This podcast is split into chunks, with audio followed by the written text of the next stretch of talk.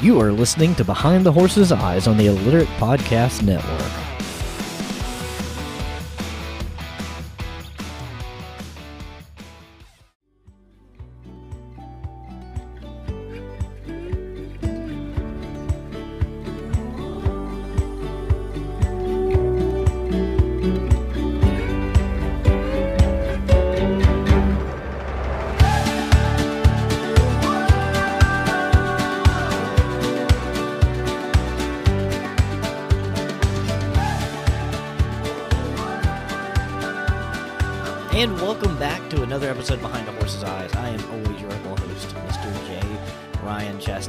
Has been a busy couple of weeks for you, boy. Uh, I've been laid up with a little bit of an injury, not horse related this time, which I guess is a rarity. But I am pretty sure I tore my LCL. But we we will find out once I uh, get an appointment with ortho and uh, get that checked out. But it's just me today. No no guests. Um, to kick it a little bit old school and uh, kind of do a deep dive into a subject that kind of irks me. Um, and it irks a lot of other people too. I had a recently came in contact with a rescue slash sanctuary, and um, they seem legitimate. They seem on the up and up. And anybody who has ever worked at a rescue uh, or worked for a sanctuary or dealt with some, uh, you know that for every one good one, there's like 10 that are just crummy and they're just using the name rescue or the title rescue just as a front for a, a business that sells horses. Let's just be honest. So I made a video and uh, it was about a particular horse, which I make a lot of videos about particular horses, right? Um, anyway, I had a sanctuary reach out to me, and this sanctuary, um, I'm not sure if this is a prominent sanctuary or not. They have a very good website. Um, they list a lot of credentials, uh, a lot of accreditations, which you know is awesome. You know all the things that you want to look for uh, when you look at rescues and sanctuaries and things like that. Now, a lot of them were industry type accreditations, and sometimes those can be really worth their weight in however you want to weigh it. With that said, though, I wholeheartedly believe that this sanctuary slash rescue is 100% legitimate and they are doing awesome work. So, regardless, I, I make a video and uh, someone from this organization reaches out to me and they go, Hey, you know, love your content. Would you be willing uh, to give us a shout out? Because the only way we get money uh, is through donations. We, we don't take any money in uh, from grants or anything like that. We, we just take in donations to, to, to make this thing run. And I replied back, sure, I, would be happy to help you out. So a few days go by, and I, I get another message from these people going, hey, when are you going to do it? And you know, maybe I should have been a little bit more forthcoming with the fact that this was not going to be instant oatmeal. That I, as soon as I say sure that it's not going to happen tomorrow, um, I have other stuff that's slated to come out. I have a schedule that I try to keep with stuff that's that's made ahead of time. Not only that, I, I vet rescues, companies, sanctuaries, organizations, associations, whenever anybody asks me, hey, would you give me a shout out? I don't care if it's for product or if it's for a nonprofit, um, I'm crawling all through you because here's the thing I'm not a nameless ad agency at that point, right? I become the spokesperson for your product, your your association, your organization, your rescue, whatever because they see my face and it's coming from my mouth. I, am not the nameless ad agency that gets to hide behind your logo. So I politely said, listen, here's how this works. I do not mind giving a shout out, but give me a little time. Uh, I want to research, you know, your organization a little better. Um, I've reached out to a couple of people. Uh, I'm waiting to hear back from them. Um, you know, don't sweat it. I'm sure you have nothing to worry about, uh, and I'll get back to you. This person went absolute apeshit. They lost their mind. That they, they lost their absolute mind. Uh, things like you know I, I, guess we're not worthy enough for you uh, we've been accredited by this person and this person and this person and this group and this organization has, get, has signed off on us and, and the whole time i'm just thinking to myself yeah but none of those people are me i, I don't know you and then asked me to change a photograph uh, in the video because they said it was their photograph. And I hate to break the news to them, but if you want to claim intellectual property, uh, don't give it to the world without a watermark or make who you give it to uh, not list the photographer or credit them because that photograph that I, I use can be found on any website um, about this particular horse. So I again tried to explain the process, right? You know, listen, it, this is not personal. We do this to everyone. Why? Because it's the horse industry and we trust no one in the horse industry.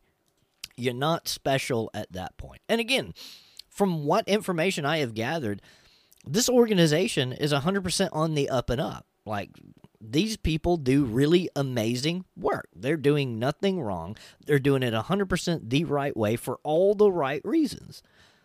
And then just got nasty.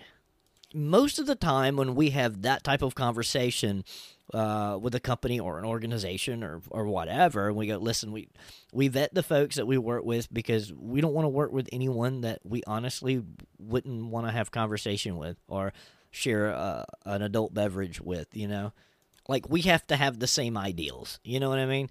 I, am not going to promote something or people that I I just you know won't would not click with. You know, I also don't want to, you know, be in bed with someone who is in trouble for embezzlement or something like that. So, yeah, we, we vet folks, you know, it's no biggie. You you have to. You know, I lose credibility if I don't. And so when you bring that up to most folks, most folks are like, oh, okay, yeah, no, fine. Listen, we have nothing to hide here. By the way, here's some references. You know, most people are ecstatic, especially in the uh, rescue and sanctuary business, that we are willing to vet them uh, because they are so tired of shady um, rescues and shady sanctuaries that they're happy to know that there are people out there who care enough about what they're doing to make sure they're doing the right thing. This person was not one of them. So, needless to say, I will not be shouting them out. And it has nothing to do with how good or bad they are. Again, I wholeheartedly believe that the work that this particular organization is doing is really good work.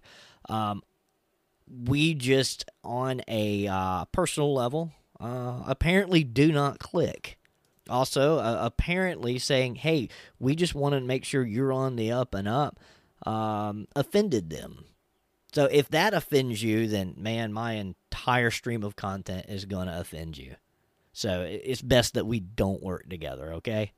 It, it, mutual interest there is that uh, there's no mutual interest there.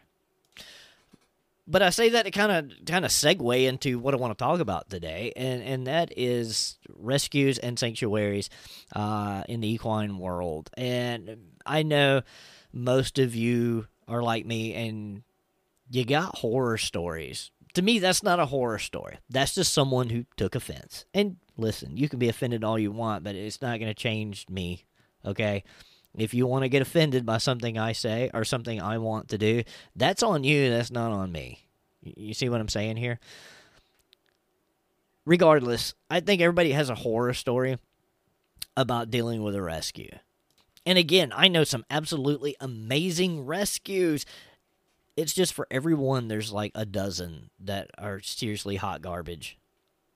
And I'll give you an example of, of kind of what I'm talking about here and that is you have rescues that you know take in surrendered animals or they go out and they find sick aging injured animals.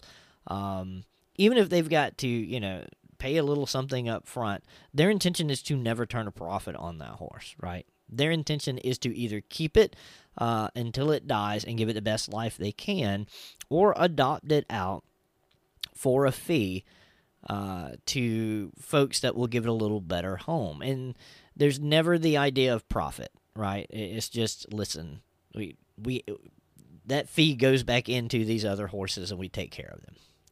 There's not a thing wrong with that.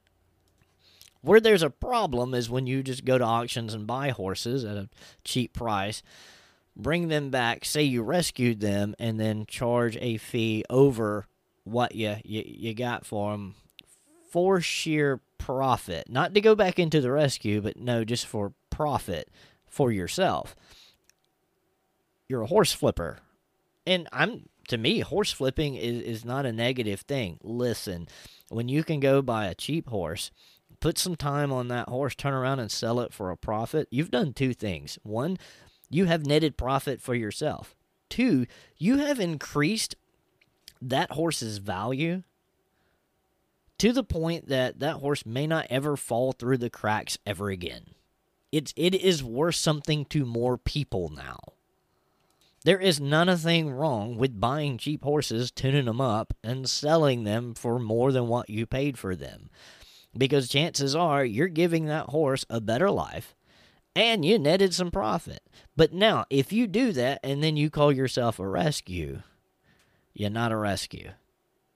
I mean, you can call yourself, you know, last chance barn dominium or something, and that's cool. And just tell people, listen, yeah, we we take in these horses that nobody else wanted, and we tune them up, and we try to make good horses uh, to increase their chance of being good, productive horses, and find them good homes. Not a thing wrong with that.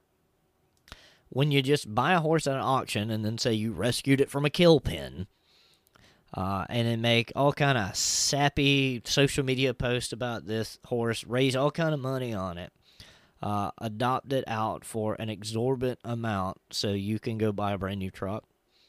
That's nefarious. That has gotten so bad that in some states you cannot even list an ad saying kill pen rescue. In some states, you can't even run an ad that has something like ship date for slaughter. Because let's just be honest, those are all pulls at heartstrings too. Those horses, nine times out of ten, are never going to slaughter, right? Those are leftover auction horses that nobody wanted as they come through. Somebody's going to take some picture of them. They're going to make them look sad as possible, right? And then they're going to put like I don't know, nine hundred bucks on them, and they gave three hundred bucks at the sale left over for them and tell you they need 900 bucks or 1200 bucks, you know, bail, make their bail. Save this sweet baby. It ships on the 29th of this month. And guess what happens on the 29th of that month? If the horse hasn't sold, there'll be another thing, you know, posted saying that, oh, you know, he's had a he's had a stay, so so he's gonna have a few more days. This time it's truly his last chance I mean, I can fill you in on the slaughter industry and how that works. The first rule of that is is you don't tell anybody what you're doing, um, because they go absolute ape shit. Two, you don't advertise the days or dates that you load horses up and send them to Mexico. Okay, it's a good way of getting your tires slashed. So let me let me give you two advertisements here, and you tell me which one piques your attention. First one leftover sale barn horses at good prices. You know, uh, decent prospects, could use some groceries. Most grade, $1,200, take your pick. Okay, here's another ad. Six year old quarter horse got Colonel Freckles in there on the paperwork. Ships to slaughter on the 29th of this month. Last chance. Someone please save this sweet baby. Which one of those got your attention? If I had to guess, it would be the second one. So now do you see how this works? I'm not saying this is always the case. What I'm saying is, is nine times out of ten, it, it good chance it is. And it always seems to be the folks that are so diehard against the slaughter industry are like the first in line to go buy a horse like this. Um, or actually buy one from a, a legitimate slaughter pen and then not realize that when you buy that horse, that person took that money and bought like four other horses that they're going to ship. You're never going to know about. You know, for those that are legitimate in shipping horses to slaughter and you're buying horses from them, you're you're helping one and sending five, you know, down the road. You know, you're feeding the industry. And I know there are folks out there that are seething right now because they've fallen for it. They have bought a horse. Their heartstrings got pulled, and they have this quote rescue horse. And you know what? If you feel good about your purchase, then be damned what I say, right? In in in your mind, if you gave that horse a better life, then does it really matter? In the end of the day, as long as you care about that horse, does it matter? No, not really. I'm just telling you that most of the time, what you're getting and what you're doing is not what you think. You know, we look at the other end of the spectrum and we look at things like Mustang sanctuaries, which is another haven for nefarious activity you know, especially with the uh, you know the rise of like the online corral. And I've seen these folks, and, and, and you know, and they're not all this way. Some of them are actually out there, and they will adopt these older horses um, that they know will never be adopted through the BLM because of their age or, you know, some ailment or whatever, and they will give them forever homes. And you know, to that, kudos, man. You you are really doing the work, and I, more power to you. But for everybody who does that, you've got you know somebody out there that's gonna you know bid you know eight ten thousand dollars on the online auction on a Mustang because it's a flashy color and it's got a name because somebody took a picture of it you know like two years ago and they gave it a name. And they, they these horses they get their own like weird you know internet followings almost like groupies you know? So they'll pay all this money and then they'll say they saved it. They rescued it. It can live in peace now on the sanctuary. Make a donation. Buy this portrait we took of them. We're going to reunite him with his mom. He has no idea who his mom is. He doesn't care. If he wasn't a gelding, he'd try to mount her. My favorite, and they go, oh, you know, we're going to re- reunite father and son the the whole time father was just trying to kick him out of the herd. You know, that's how bachelor herds are formed, folks. If dad really perceived him as a threat to mares, he would kick his skull in. Dad doesn't care that's his kid. But it's a really cool story, right? It gets people's attention. Especially people that aren't really in the industry. Like uh, the people I see biting on this stuff the hardest are people that are not in the horse industry. Like most of us that are in the horse industry every day, boots on the ground type, we work in it, we show in it, you know, we've run across these type of people. We know who they are. We know what they're we know what the game is, right? I always see these, you know, and it's usually these these middle-aged moms and no offense, ladies, because I know dudes that are just as bad. But I, you know, the example is is always like this middle aged mom. She lives in the cul-de-sac. You know, she's got her, you know, two point five kids or whatever it is these days.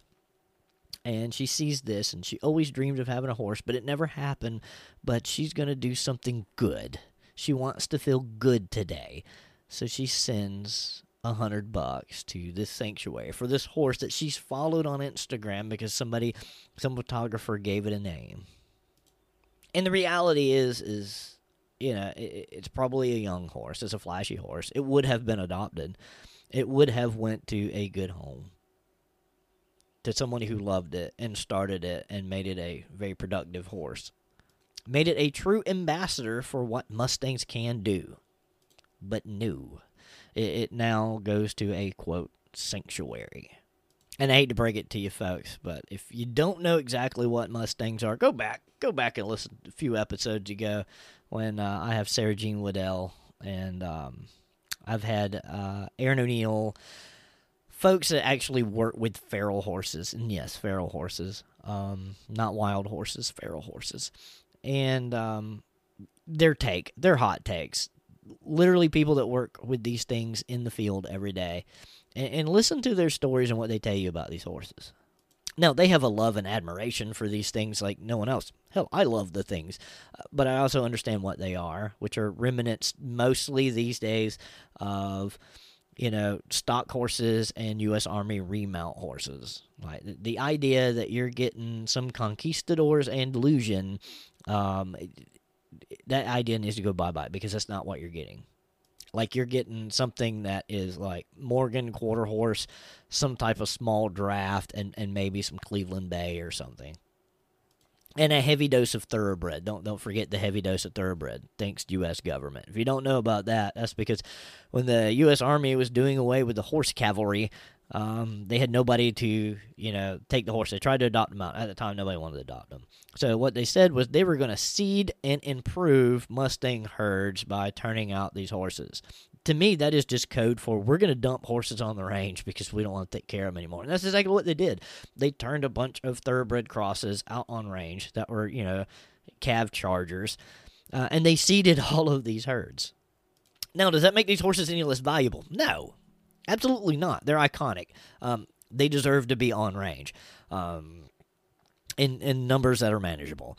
You know, no different than you know uh, a or Cumberlands or any of our East Coast you know horses. You know, they, they deserve to be there. They've earned the right to be there. Managed, you know, so that they don't die you know, managed to a point where they don't have a full attrition rate of like three and five. You know, yeah, th- that's that's no bueno, folks. That's not healthy. But don't worry, a sanctuary is going to adopt one, but not for the hundred twenty dollars that they cost, but for eight thousand dollars because some photographer gave it a name. Savior, savior of Mustangs, right there again and that's, that's just another example of like in my opinion what i consider nefarious. Like that that's nefarious because you are pulling on people's heartstrings on one particular horse. One particular horse a young horse. Like if you were a true sanctuary and you truly cared and wanted to take care of these horses go adopt the ones that no one is gonna adopt. Go adopt the 23 year old you know that's three leg lame and missing an eye. Go adopt that one but they won't. There are some that will. And for those that will, kudos. I will stand behind you. You drop an email to me. If that's the horses you adopt, then I will shout you from the rooftops. But if those aren't the horses that you're looking for, don't come knocking. You know, I've got a good friend of mine that's in real estate. And uh, he posted a thing on social media the other day and uh, said that, you know, he knows so many people who get started in real estate and they go out there and they lease a car that they can't afford, you know, and they're like, man, everyone's going to want to buy a house from me when they see me in this Mercedes. And then he paused and he goes, you know, I look at the car I park next to every day and it hasn't been washed in weeks. And there's nothing about it that says flashy, look at me. And the person that gets in and out of that car every day owns one of the biggest real estate firms in the country. So it's kind of uh, it's kind of one of those heed warning when somebody is trying to go look at me, look at me. There uh, used to be someone here locally that claimed to be a rescue, right? And they would go buy auction horses. Um, what they were really known for, though, is to scour things like Craigslist and Marketplace back when you could sell animals on Facebook. And they still cruise some of the animal groups. Uh, I've seen them in there and they would get anything that was free dogs, cats, goats, pigs, sheep, you know, horses, cows, whatever. If it was free or really, really, really cheap, they go get it. And then they would make a post on their social media. I can't believe what people did to this poor baby. It got dumped. And if it hadn't been for me, I don't know what would have happened to it. Uh, by the way, the adoption fee is blah, blah, blah. I mean, come on. Really? Really? You you didn't rescue anything. You just took a free animal that somebody was offering, or you bought something, and now you're just immediately turning around and selling it for profit. Like just just just you know, call yourself an animal flipper. There's nothing wrong with that. I'm so tired of people saying horse flipper at, like in a negative light. Like seriously, you're adding value to horses. You're adding value to their lives right? When when you can take a horse, tune it up, and flip it for more money, chances are that horse is not going to fall between the cracks again. Like it went from not doing so hot and could be headed to Mexico legitly to damn, somebody really wants this horse now because it's a pretty good horse because homie is a pretty good trainer. Or may not even put any training on it. He knows how to actually write an ad that paints the horse in the best light possible where somebody else wants to take it on as a prospect for something and pay for it to have better training, right? But remember, those type of people are bad. But the same kind of people who do the same exact thing, but if they call themselves rescue, good, right? Is, is that where we are in the world? Because that's where it seems like we are in the world. So I am one of those people that I'll be the first to tell you. The thoroughbred industry, in my opinion, probably has like the best example of aftercare. Now, is it perfect? Uh, by no means is it perfect, but it's still a really good example of you know going ahead like leaps and bounds as far as aftercare in an industry, the race industry. So there are programs for off the track thoroughbreds where folks actually get paid at times to take these horses in, right? You know, you'd be a certain amount of horses and you'll have to take them all, right? Some of them might have injuries. Some of them, you know, might be something else wrong with them, and some of them might be perfectly fine. You just there's just a number, a block of horses, and you have to take them on. You get you get paid sometimes to take these horses, right? Well, most of the time, these horses will come in, they'll be evaluated, and then they'll all get a price eventually and be sold. Does that sound like a rescue? No, it doesn't. Now, uh, are these horses getting a second chance at life? Absolutely. They're going to get a second chance at life um, for profit. There is incentive there. There is incentive there on both ends. There is an incentive by the jockey club to make sure that this happens um, because it, it makes them look better. Two, there is incentive by the people that are taking these horses because one, they're getting paid to take these horses, and two, they can eventually sell them. Now, does that meet the criteria for a rescue? Me personally, no, it does not. That still doesn't mean that you're not doing a great thing. You're not doing a good service for the industry and those horses. You're just, in my opinion, you're not a rescue. Now, there are examples, in my opinion, that you can spend money and rescue. I have a couple of them. One, Aaron O'Neill actually just bought a herd of feral horses because, unfortunately, in some areas, if feral horses are on your land and they're on your land for any certain amount of time, technically, by law, you own those animals, right? So this person made her pay to get these animals out of a horrible situation. I mean, they're literally wandering around strip mines. Like they're feral horses. They've been turned out. And so she bought these horses for literally pennies on the dollar, by the way. But she bought these horses in hopes of giving them a better chance. That's good work. That's that's rescue. That's rescue when most of the time it would not be. But because of why it was done, that's rescue. Because Aaron has no intention of making any profit off of these horses at all. She got these horses to get them out of where they're at. And I guarantee you, if she knew that they would go to a loving home, she would give them to someone. I'm almost positive if you asked her nice enough, she would give you one. Or at least give you the price that, that is, you know, the percentage of whatever the total cost is of all the horses, right? So there are ways that, you know, you can you can do rescue work that involves buying something. And again, this is all just my opinion. And my opinion means nil. But this is just how I look at this, right? But there are examples where you can buy something for the sake of rescue. But now Aaron's not out there advertising rescue. Like she's not calling herself a rescue. She's not doing any of this stuff. Me personally, I think she fits the criteria to a T with all the great work she does. She's an awesome advocate for the feral horses in Appalachia. I run an ad for her uh, which you guys will hear in the middle of the show. Um, I do that for free for her uh, because I know her. I know her personally. And I know she's the type of person that I want to be aligned with. You remember that little story at the beginning of the show? Yeah. She is the type of people that I want to associate with when it comes to that type of work, right?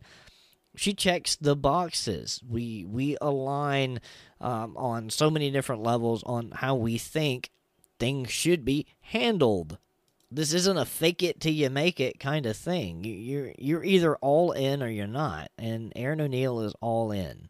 Now, on a personal level, do you think me and Aaron agree on everything? Hell no. Like I'm I'm pretty sure on a personal level, we we probably would agree on little actually, but on a professional level, we're aligned. And she is one of my favorite people. You know who else is some of my favorite people? These sponsors because without these sponsors, this show would not be on the air. I bet you didn't know we had a merch store. That's right, we actually have merch. If you head on over to the description, the notes of this episode, there'll be a link there to the merch store, and you can head on over to the Mediocre Horseman store. From there, we have socks, we have hoodies, we have tanks, we have tees, and there's new designs coming out all the time. And the special this month is the Feral Appalachia shirt. 100% of the proceeds of that shirt are going to help feral horses in Appalachia. And 50% of everything else that's sold in the store are, is also going to go help feral horses in Appalachia through Feral Aaron as part of the Appalachia Legacy Initiative. So click the link in the description, head on over there, get something, help out some amazing horses, some amazing people, and uh, help me feed my horses for crying out loud. I want to take this opportunity to talk about our latest partner here on Behind the Horse's Eyes, and that is Herd of Zebras. You can find them over at www.herd-of-zebras.com. And Herd of Zebras is more than just an equestrian lifestyle brand. It's a global community of just badass people who inspire others with their perseverance, grit, compassion, and authenticity. And what other people might call scars, whether it be physical or emotional, they call stripes. It's the experiences and the hardships that cause us to become stronger, kinder, and braver. Unlock all of that over at Herd of Zebras. I wear their shirts constantly. I was lucky enough for them to send me some swag. Um, I've done some promotional stuff for them. I'm going to tell you, I am sold. The quality of their products is is, is amazing. They're all their products are printed here in the U.S. You're not going to find better people and people with a better message than Herd of Zebras. If you use the discount code JRyan at checkout over at Herd of Zebras, you're going to get 10% off of your order. All the info for that is going to be in the description of this episode. That's www.herd-of zebras.com promo code JRyan for 10% off today. One of my most beloved sponsors has got to be Audible. I had an Audible account long before I thought about ever getting into podcasting. And Audible has a awesome gift for all of my listeners. And if you head over to audibletrial.com forward slash jryan, you're going to get a free audiobook on them and me. All you have to do is sign up for a free trial. And if you decide that Audible's not for you, and within 30 days, you can cancel. No harm, no foul. You spend no money and you get to keep that free audiobook. Audible has hundreds of thousands of books in their catalog, read by world renowned narrators. From New York Times bestsellers to the classics, they're all on Audible. So again, head on over to audibletrial.com forward slash jryan and pick up your free audiobook today. The term boots on the ground usually denotes that action is being taken, that something is being done, unless we're talking about Erin O'Neill and the Appalachian Legacy Initiative. And quite literally, when we say boots on the ground, we mean her boots, as she is on the ground every day up in the mountains of Appalachia working with horses that the world has basically forgotten from mineral supplementation to medical care to rounding up bachelor stallions. It is Erin, her pickup truck, and her dogs doing 99% of the work. So when she accepted a partnership with this show, I was more than elated. And she's not paying me. I just want to help. This is how ingrained this subject is to me. As an ethnic Appalachian and a lover of horses, how could I not want to play some role in what's transpiring in Kentucky and West Virginia. So, if you want to be part of the amazing work that Erin's doing, there's going to be a link to the Appalachian Legacy Initiative in the show notes of this episode. And I invite everyone to go click it. Even if you don't donate, just read a little bit of the work that she's doing. And you're going to gain a whole new appreciation for what it means to be a horseman. And I know a lot of people are out there going, you know, why are you this way? Why are you, at the end of the day, why are you this way? Why do you care? If a horse is in a bad situation, does it really matter who's got it? Uh, as long as it ends up in a better situation. And and that is that's honestly that's a a half truth. Because here here's me. Here's how I look at this, right? If you go out there and you feel really good about adopting a horse and you give that horse the benefit of the doubt and you have it in your mind that, you know what, I adopted it. You know, I'm prepared that this might not be a good fit for me or my facility, but here's the thing I'm going to hang in there, and this guy's got a, a life here for his entire life, right? Or, or her, you know, if it's a mare, right? But that's not always the case. See, you get a lot of people out there, they, they, they go and they adopt a horse um, to be their next whatever, their next bestie, right? And they throw this needs to be a good fit for me and a good fit for my facility. They they throw that to the wind because not everybody is prepared to deal with a horse that's not going to be a good fit for them or a good fit for their facility. they're just going to go get it anyway and damn the torpedoes, right? And then all of a sudden, here comes a problem.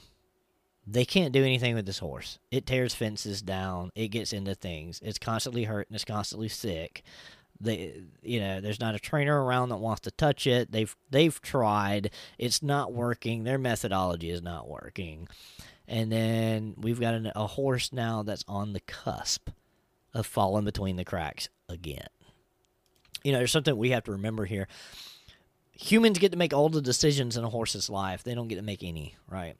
A horse doesn't get to make any. The only decision a horse gets to to really make is um, when it wants to sleep and when it wants to poop. But if it's those are during the hours um, that you know their their human companion you know needs them, they might put them on hold and you know and that's another thing about adoption is you chose you chose the horse for better or for worse you chose it you chose to take that route of adoption instead of going out there buying a good finished horse for you or a horse that you know you can uh, you can learn on a good safe horse you can learn on you you chose the adoption route and there's nothing wrong with that it, you know if you're going to adopt something older and make it a pasture ornament or whatever and you got the property for that man do it you're, you're doing good work do that i am 100% all for it.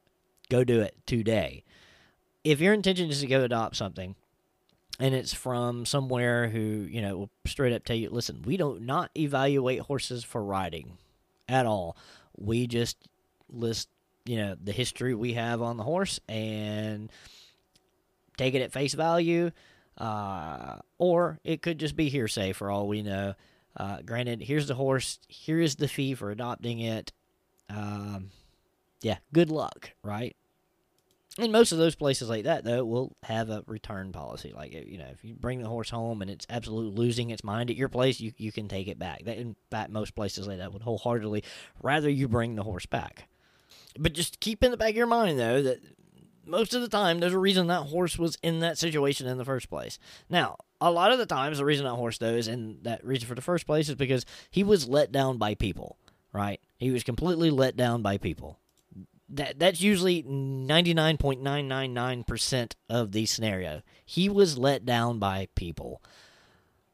The thing is is that horses that were let down by people sometimes can come back and sometimes can't.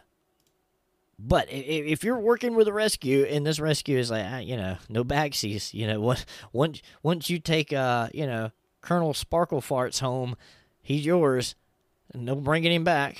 Uh, that should be a red flag.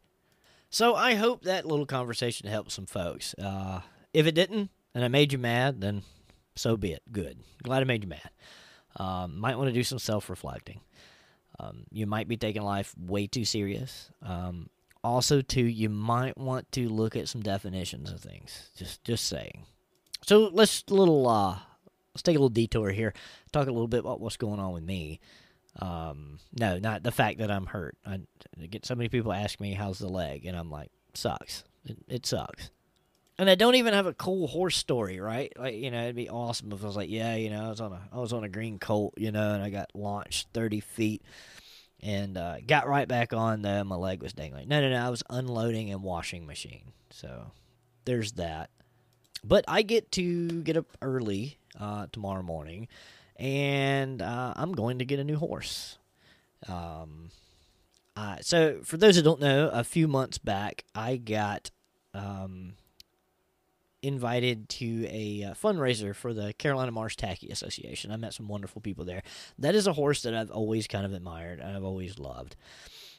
And so I go there, and then I was like, you know what? I'm going to join them, right? Because I, I just feel like you know, maybe I could bring something to the table, right? Like I, I could help, um, in in whatever capacity that is. I could I could help, right? So I join, and then you know, a good buddy of mine, Jade, who's been on the show before, is also a member. Uh, my friend Miranda, is, uh, um, you know, is a member. In fact, she sits on the board, uh, the Carolina Marsh Tacky Association. So they've all been out there trying to get me a tacky. And I'm like, I don't need any more horses, guys. I'm good. I, I you know, I finally got down to where like I, I don't scream at the feed store anymore. You know, I don't feel bad. I, I am not depressed. Like we're good. Like I'm at a point now. Like I'm good with what I got. And then I get a phone call. Actually, a message, not really a phone call. I get a message. hey, by the way, there were three marsh tacky surrendered. And I'm like, oh, well, that's cool. Okay. Um, do you want one? I'm like, crap. So fast forward a couple of weeks, and here I am on my way in the morning to go pick up a uh, a three year old intact, and um, before he can come on my property though, he's he's got to have he's got to have brain surgery done.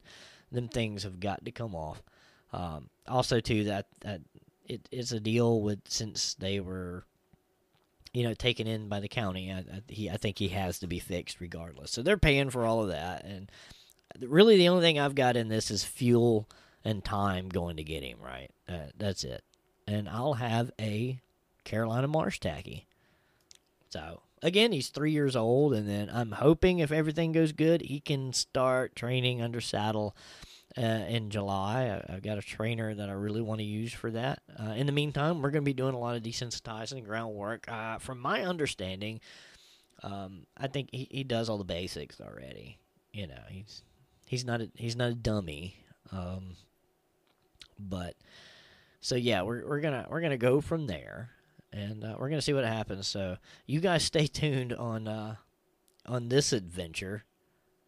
But in all seriousness, no, I'm, I'm pretty excited about it. Um, the the family has already gave him already gave him a name.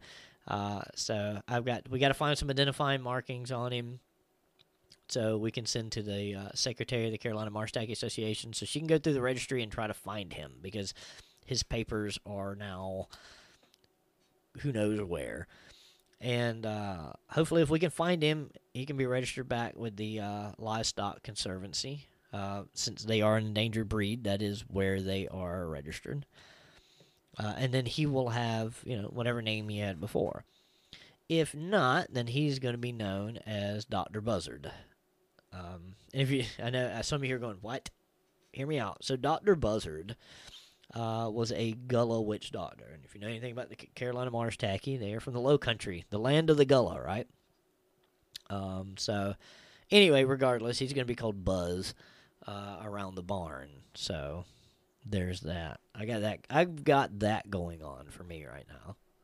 So I'm about to hook up to a trailer with, uh, you know, two slick tires out of four and drive uh, two hours and 20 minutes. to go get a horse and take it straight to the vet uh, by 3:30 tomorrow. Um, so so homie can be a eunuch.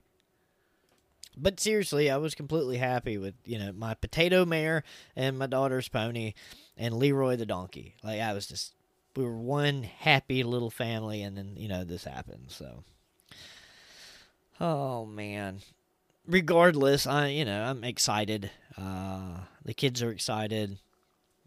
He's got to he's got to be in quarantine for a while, but you know it, it is what it is, right?